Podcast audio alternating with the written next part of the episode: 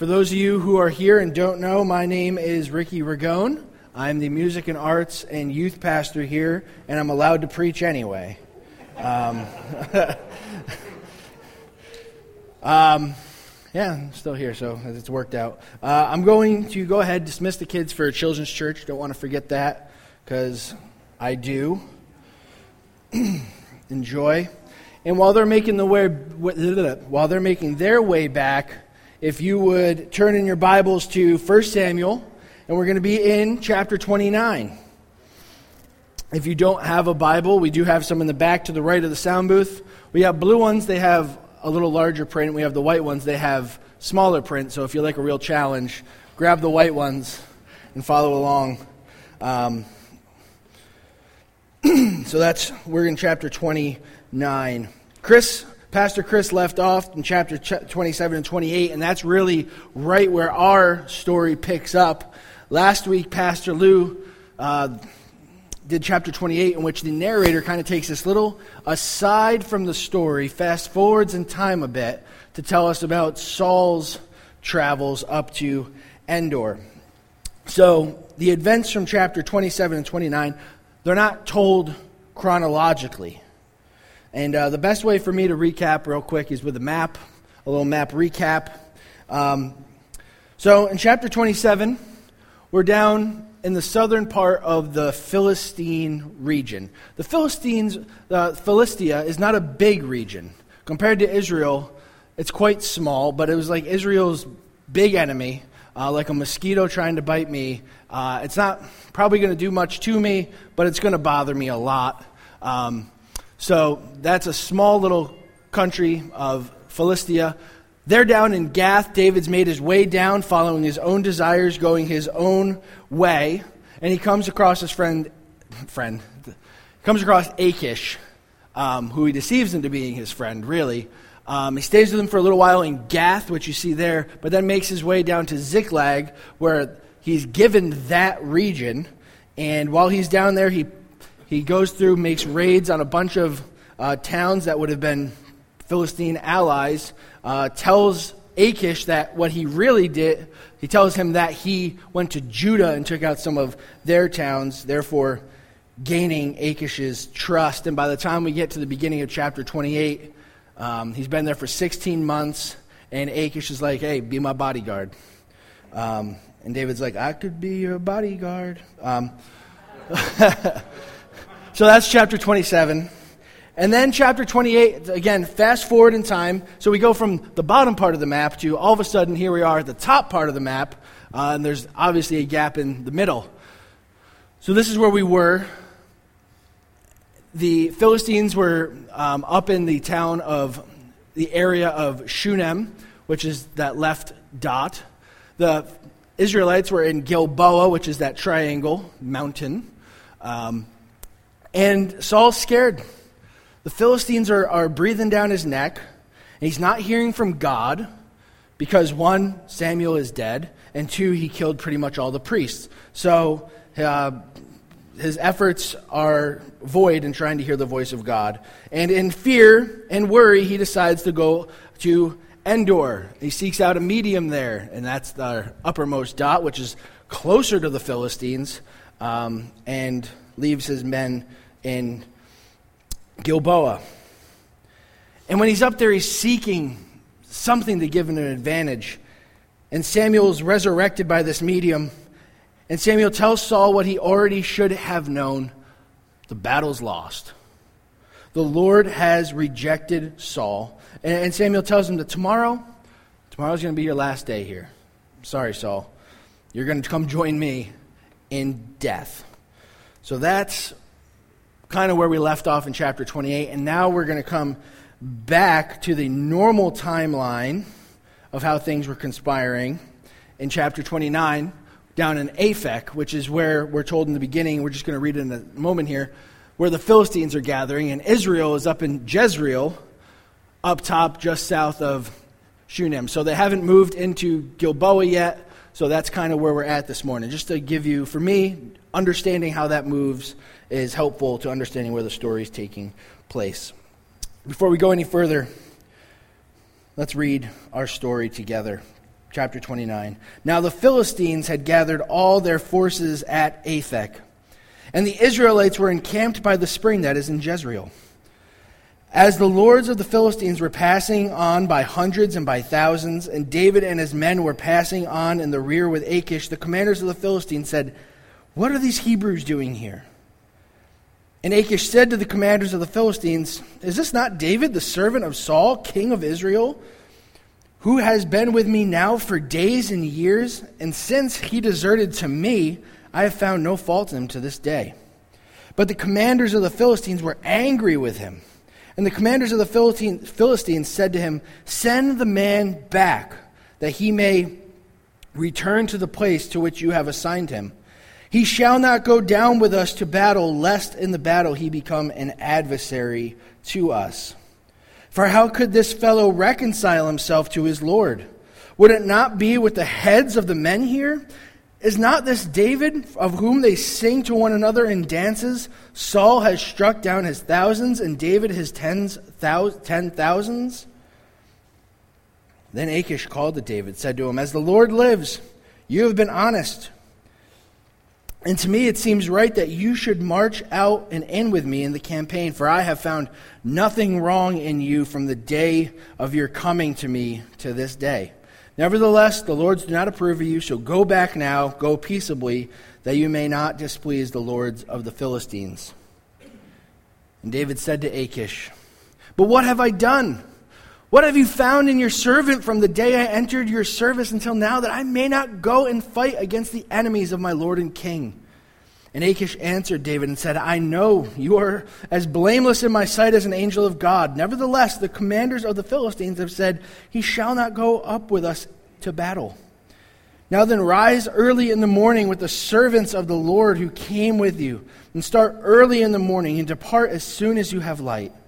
So David set out with his men early in the morning to return to the land of the Philistines, but the Philistines went up to Jezreel. The Lord add a blessing to the reading of his word. This morning, what I want to do is look at these 11 verses under three, three parts a foolproof plan, foiled by command, and a final farewell. And what we'll see in this story is that God is at work in achieving his purposes even when we don't explicitly see it. This is actually, a, truly, it's a story of God's grace to David. I think we'll see that by the time we're finished. And it all starts with Achish bringing a foolproof plan for victory to the commanders. So the scene has been set. If this were, if this were a movie, you know, we're like on the eve of battle. These, the, the Philistines are marching in. You'd probably have some kind of an epic background score. You'd hear the footprints. It'd be a little darker in color because these are the bad guys, like the, the orcs marching out of Mordor, or something like that. That's, that's the scene I, I have in, in my mind. And the Philistines are coming up hundreds, thousands. They're being led by their lords. Now, who those lords were, just so you know, they were the rulers of the five major Philistine cities Ashdod, Gaza, Ashkelon, Ekron, and of course, Gath, where Achish is the lord. And these lords are leading their men. They're marching north, going to Aphek that we saw, and the commanders noticed something out of place. Now, the commanders are different than the lords. The commanders are the military types. They're the, they're the generals. They're the ones strategizing. They're the guys who play risk for fun on their spare time. Like Kramer and Newman in one of my favorite Seinfeld episodes, where they actually carry the board from place to place. Coming up the rear is the Philistine army led by Achish, and he's accompanied by David and his men. Achish is trying to pull off Operation Hebrew Forces. Because what's going to be the greatest strategic move against Israel? Bringing in Israel's best fighter, David, and his men. They've been able to, David and his men, they've been able to avoid or, or sneak up on Israel multiple times now. So if anyone knew a way to victory against Israel, it's David and his men. But this foolproof plan that Achish has puts David in a kind of a tight spot. Achish, of course, doesn't realize that because he believes that David's got his back, but he's putting David in a bad spot because if David goes with him, now remember, we don't fully know David's motives here. If David goes with, with Achish up to battle with the Philistines and fights alongside the Philistines, his, his all of his aspirations of being king of Israel are gone because he's now fighting against Israel. He's now fighting his own people. Up, up to this point, he's never gone on the offensive against Saul and Israel. He, he's avoided them, he's run from them. The closest we get is when he sneaks up on Saul in the cave while Saul's doing some business and cuts the robe. It's the most offensive he gets. David has never fought his own people intentionally. If he does, that's a real problem. So he has that. If he fights alongside of them, there's that happening. The second predicament is if he goes in the battle and he turns on the Philistines, well, he's got all his family, his men's family, that's, they're down in Ziklag, the southernmost part of Philistia. If the jig's up with Achish, who knows what happens to them down there? So David is in a bit of a catch 22 at this point oftentimes in life, when we get in too deep and following our own path, when rooted in um, desperation, we, we fail to see the end result until it's too late, and you're all of a sudden just in like, how did I get here? How am I left with these choices? Making decisions and choices in desperation typically are not thought out. And that's what we see here with David. He's been down here for the last 16 months. If you've ever seen the, the show Breaking Bad, if you're an adult here and you've seen the show Breaking Bad, this is a theme that runs throughout the totality of this, this show. A, a, a family man, a chemistry teacher, diagnosed with severe lung cancer. Um, he's worried and he's desperate to ensure that his family has money should he go. So instead of maybe getting a second job or, or something of that nature, well, he does technically get a second job, um, he uses his chemistry knowledge to become a massive drug producer. This is Walter White's foolproof plan. And what the show reveals, I'm not spoiling anything in this, what the show reveals is how he fails to see how this decision could lead to many moral and ethical quandaries which wears away at his character. The very family he's trying to provide for, he could lose entirely if he's caught. Decisions made in desperation are often not thought all the way through. The very nation that David is awaiting to be king could lose if he fights against them. And unfortunately for Achish, when he comes through with David and his men, thinking, I've got the best tool possible, probably pretty proud of himself, the commanders say, What are these Hebrews doing here? A question that clearly insinuates that the Hebrew Delta Force was not welcome there. They're out of place. But a well deceived Achish tells them how David has jumped ship he says, Is this not David, the servant of Saul, king of Israel, who has been with me now for days and years?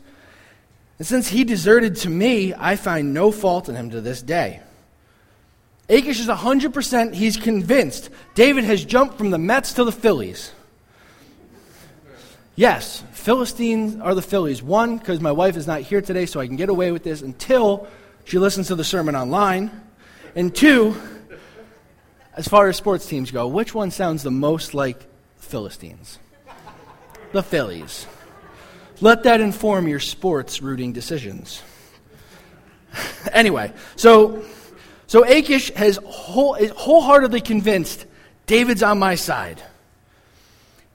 Achish has been a product of David's deception for 16 months. And he feels as though he's proven his loyalty. After all, David took out all those inhabitants of Judah. That's what he told me. Wink. He says, I personally find no fault in him. He should fight with us. What could possibly go wrong? I, th- I think that Achish is one of those guys who really believes like he is just super smart. But in reality, he'll just believe anything, and everybody knows it but him. Everyone realizes it but him. Because this is the same guy who believed that just because David spit all over himself and drew on the walls a little bit, that he was insane.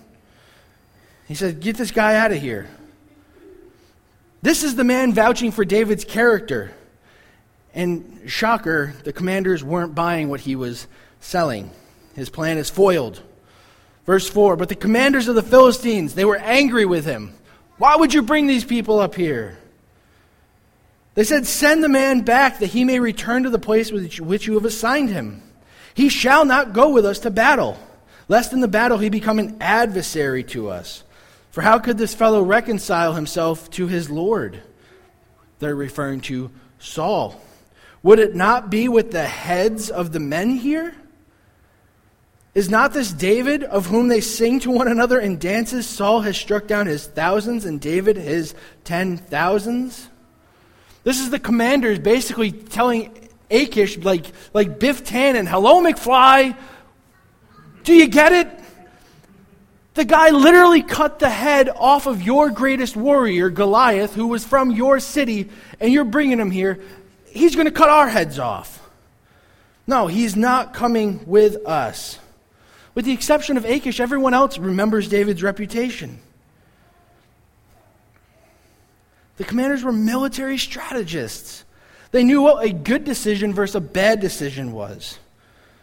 What was well thought out, what was risky. Achish is more the what have you done for me lately kind of person, and he's liking David because to what he can see, David's been pretty good to him. Why not go in the battle? The commanders are more like, ah, you burn me once, you're done. Which is a much better attitude to have when going into battle. Not getting a second chance. Really, it's. They've dealt with this before. Back in chapter 14, Jonathan goes up with his armor bearer, takes out the Philistines. And then it says that the Hebrews who had been with the Philistines before that time, they turned to be with the Israelites. These commanders have seen it before. The Hebrews are on their side till something better comes along, and boop, they're back, back on Team Israel. The commanders remember, they have a long memory. And not for nothing, even if the Hebrew people, they, if they had never burned the Philistines before, the Philistines are still right to not take David into battle with them. That's just wisdom. We, we can actually learn wisdom from Philistines. Crazy. Broken clock is right twice a day. In 2 Corinthians, we're, we're called don't yoke yourself with unbelievers. That, that, that is, that we should not be in, in, in binding covenants, in, in partnerships that are binding, like business or marital covenants and so forth, with those of different mindsets, of different faith, of disbelief. In a business example, if my highest priority as a believer is that I want to love God and love people above all else, and I want my business to run to the glory of God, I'm going to run that business differently than an unbeliever who says, My, my highest priority is Boku bucks, and I don't care what I do to the people to get it. I'm getting rich. Yeah, let's partner together. Business is not going to go so well. Different priorities. To yoke ourselves together with these people, we're going to be pulling two different ways. Apply that to going to battle if you're the Philistines. Now we're back, going back and forth, Old Testament, New Testament, but apply that to what they were thinking. You're literally fighting for your life. Would you want the men next to you to not be on the same page? Definitely not. You want them on the same page. You want to know the guy next to you has your back. He even says it. This is their victory song. Achish, Saul has struck down his thousands and David his ten thousands. We're not bringing them into battle. An important distinction I just want to make in uh, this principle uh, of being yoked is that that doesn't rule out living on mission because being in friendships and being in relationships with people is different than being in covenant with people. So I'm not calling us to avoid or retreat and, and go into our own little bubble or a vacuum. We need to be in relationships with non believers and people who believe differently. That's how we engage with the gospel. But there's a difference between friendship and covenant. For those of you here who are covenant members, you've sat in meeting with the pastor elders, and pretty much how that meeting goes is let's hear your testimony. Let's hear your story. And, and, we're just affirming that we're on the same page as far as the gospel goes. Because we cannot be in covenant membership if we're believing two different gospels. Or if you believe no gospel at all, you don't believe in Christ at all, we can't be in covenant membership. You know, that, that's, the, that's the principle. Now, as it comes to attending and coming, all are welcome. We want people to come and hear the gospel, to, to worship with us. But as when it comes to covenant relationship and fighting the good fight of faith on the same side in that covenant membership, we have to be cautious about that, right? So we want people to know and love Jesus and come and hear the gospel and understand Christ's redeeming love but it doesn't mean we yoke ourselves together. The Philistines are going in for a fight for their lives against their biggest enemy. And the commanders aren't going to risk having their heads lopped off and handed to Saul on a platter just to take some risk on Achish's word. But now, unfortunately for Achish, he's got to break this news to David and a final farewell. So Achish is, is he's living in this blissful ignorance that David, his true, uh, he's living in blissful ignorance to David's true colors. It's his newly appointed bodyguard. So Achish calls out to David and he says, As the Lord lives, which is really a peculiar phrase for a polytheist to say, as he, as he actually, you see, all caps Lord, that means what was said was the name of David's God, the God of Israel. As one who worshiped multiple gods, he swears to David in the name of David's God. We're like, oh, well, maybe he repented of his polytheism and is following God. Probably not. He was being respectful to David. He was talking in a way that would make sense to David. If he randomly swore to one of his many gods, what would that mean to David as far as the word he's giving him? So he's showing David sincerity here and saying, As the Lord lives. He's also showing David a respect because though he thinks there's some kind of like real good friendship here, he still has to have some kind of a fear of David. He's, he's turning him away. This is the guy who's killed tens of thousands of them. So he's coming to him with respect. And he continues. He says, The Lord lives. You have been honest.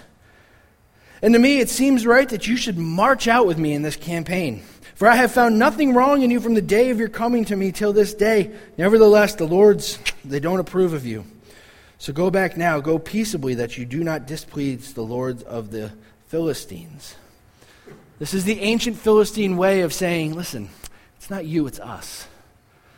David, you're great. You're fantastic, but it's us. As a reader, we, we kind of know this whole interaction is a little humorous because the man who has completely and utterly been deceived is calling David honest. He's basing his whole argument of why David's fit for this on his honesty. This is the guy he wants by him in battle. You just have to chuckle a little bit. This whole defense built on on David being 100% forthright with him. David and his men just have to be probably a little like this as they're listening to, to Achish say this.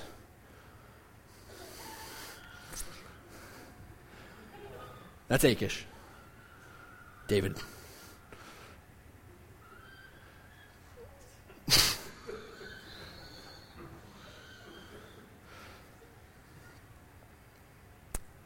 serious.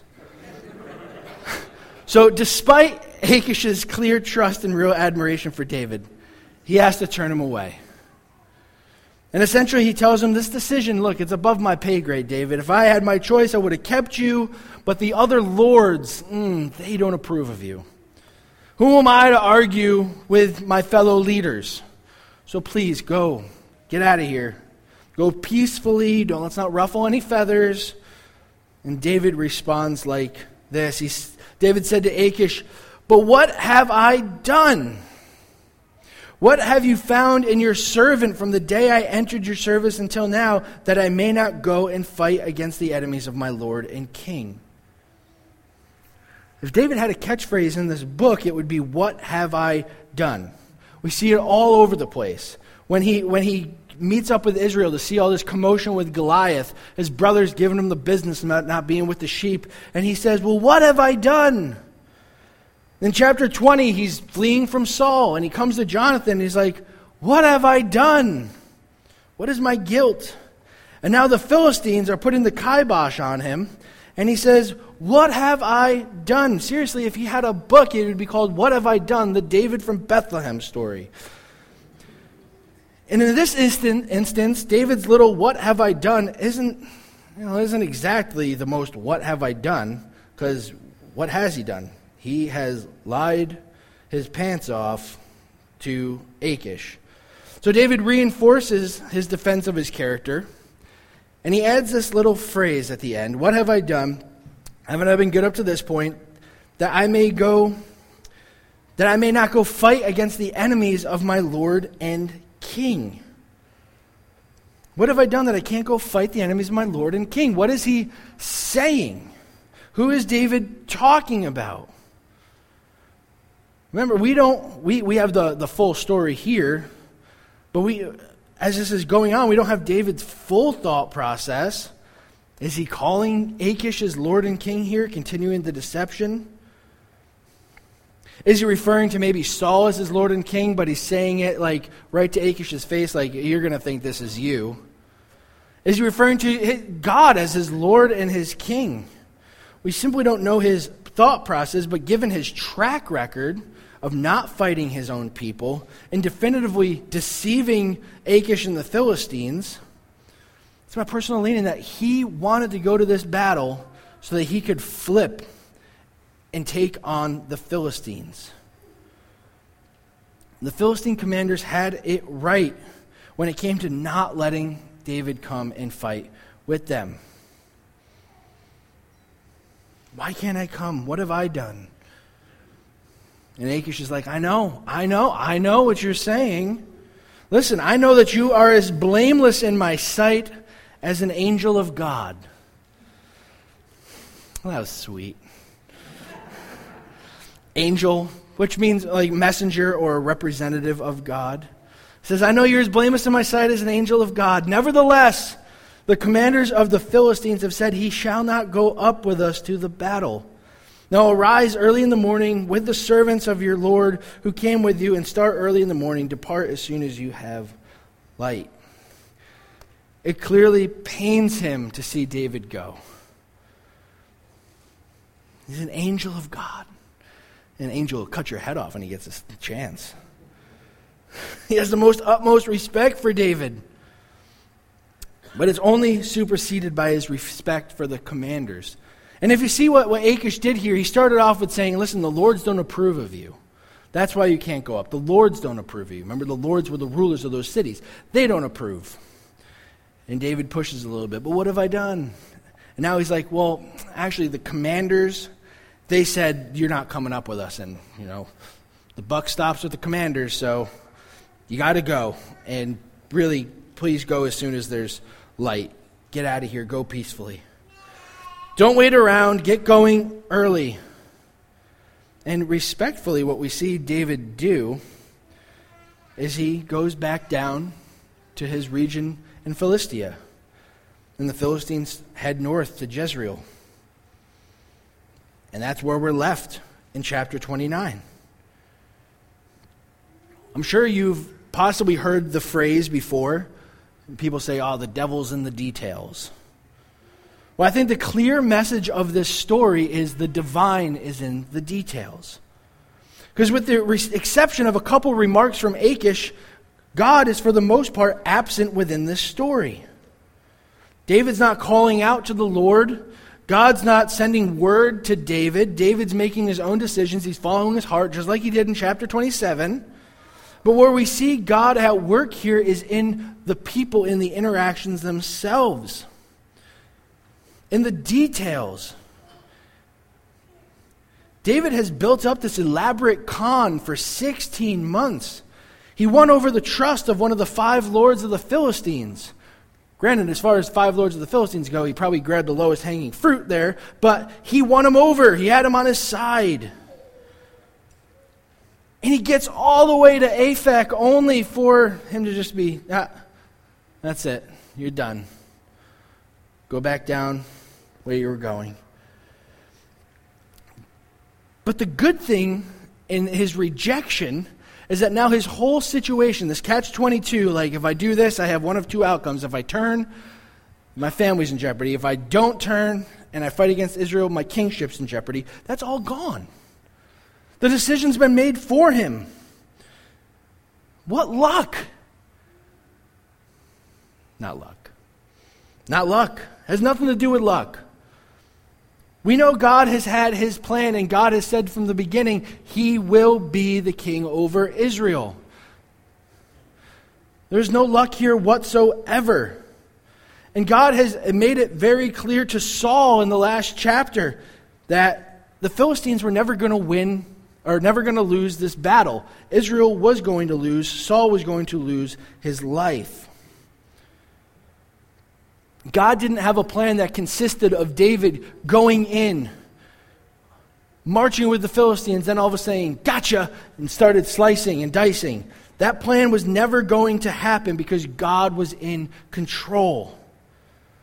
God's plan was that Saul would be defeated, the Philistines would be victorious and David would be completely removed from that conflict. It's not coincidence, it's providence. It's sovereignty. It's God at work in achieving his purposes even when we don't see it. God doesn't need to broadcast his works like an obnoxious TV commercial. Doesn't need to be huge.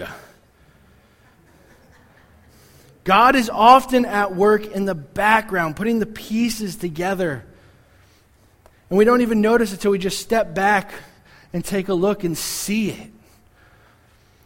If I, if I was to have a timeline of my life as back as far as I can remember, looking back, I can see the, the little dots on it.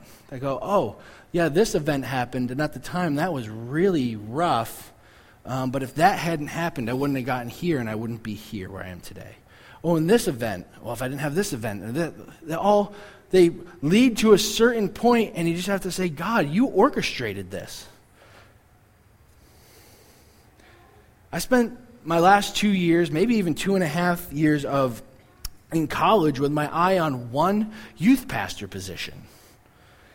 In all my projects, everything I did, the, uh, in all my classes, was going towards this job. This was my, my foolproof plan. And I came home, I was done with school, I interviewed for the job, it was looking good. Literally, I was filling out paperwork for getting it when it was like, oh, nope, taken away. You're not getting it. And boy, did that sting. I've been focused on this. This was my plan. And I'm roadblocked. Nope, not, not gonna, not gonna come and do this job and and it was rough because I, I didn't I didn't know where else I was going to potentially do ministry. Obviously, I knew there were other churches besides that one, but I didn't know where to go. I didn't know where to look, so I just kind of went with the flow. And then that same summer, towards the end of it, I got a call from a friend of mine saying, "Hey, I don't know what you're up to these days, but." They're looking for an additional pastor over at a church called King's Chapel. And yada, yada, yada, here I am today.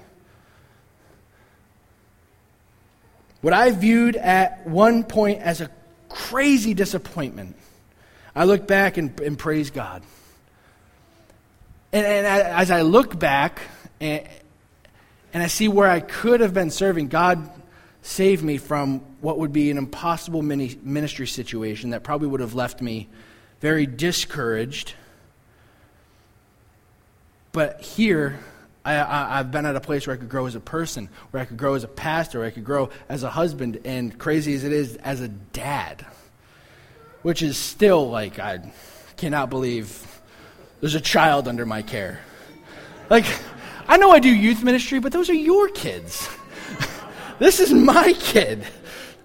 That's crazy. But I can be at a place of encouragement and, and help along the way. God has brought me here.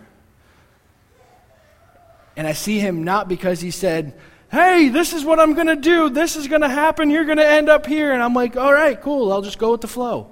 No, he used these different events that, that tested me and tried me and brought me here. He was at work in achieving his purposes even when I didn't see it.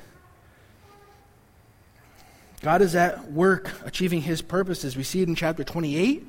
We see it in chapter 29. 28, God is achieving his purposes in his rejection of Saul. God is achieving his purposes in chapter 29 as David is rejected by the Philistines. David is rejected by his enemy so he can eventually accept his God given kingship. But Saul is rejected by God because he never accepted that his kingship was given by God and is taken away by God for that matter. Both serve as an example to show us that no, no matter how much we try to carve out our own path, to go our own, with our own schemes and plans, God has the ultimate plan, the perfect plan. And He's at work in achieving it, even when we don't see it. Sometimes we, we view rejection exclusively as a bad thing. Sometimes it's the best thing. The foundation of our faith is built upon a Savior who was rejected. David left his home in Israel and went down to the land of the Philistines. Jesus left his throne in heaven and came down and took the form of a man on earth. When David was defended by Achish, Achish stood there to the commanders that were rejecting him, and he said, I find no fault in him. As Jesus was before Pilate, and Pilate told the Pharisees who were rejecting him, I find no fault in him. David was rejected so that he could ultimately be exalted as Israel's king.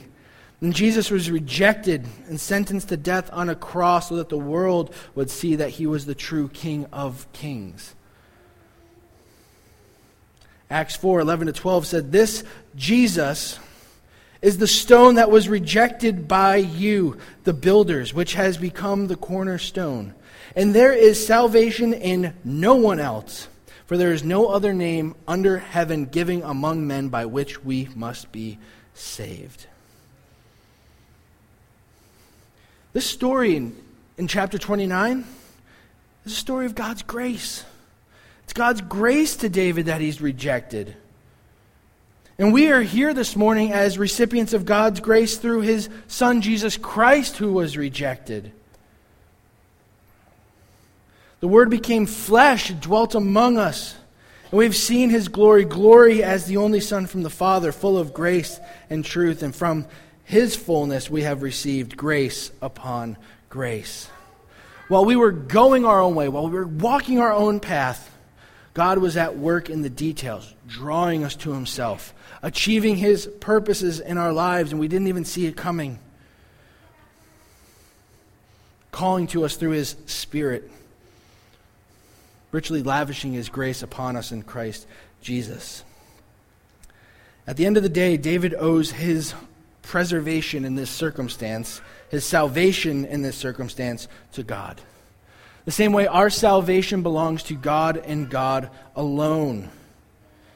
And at the end of the day, we're left able to just say, which is what we're about to sing, we just say, All I have is Christ.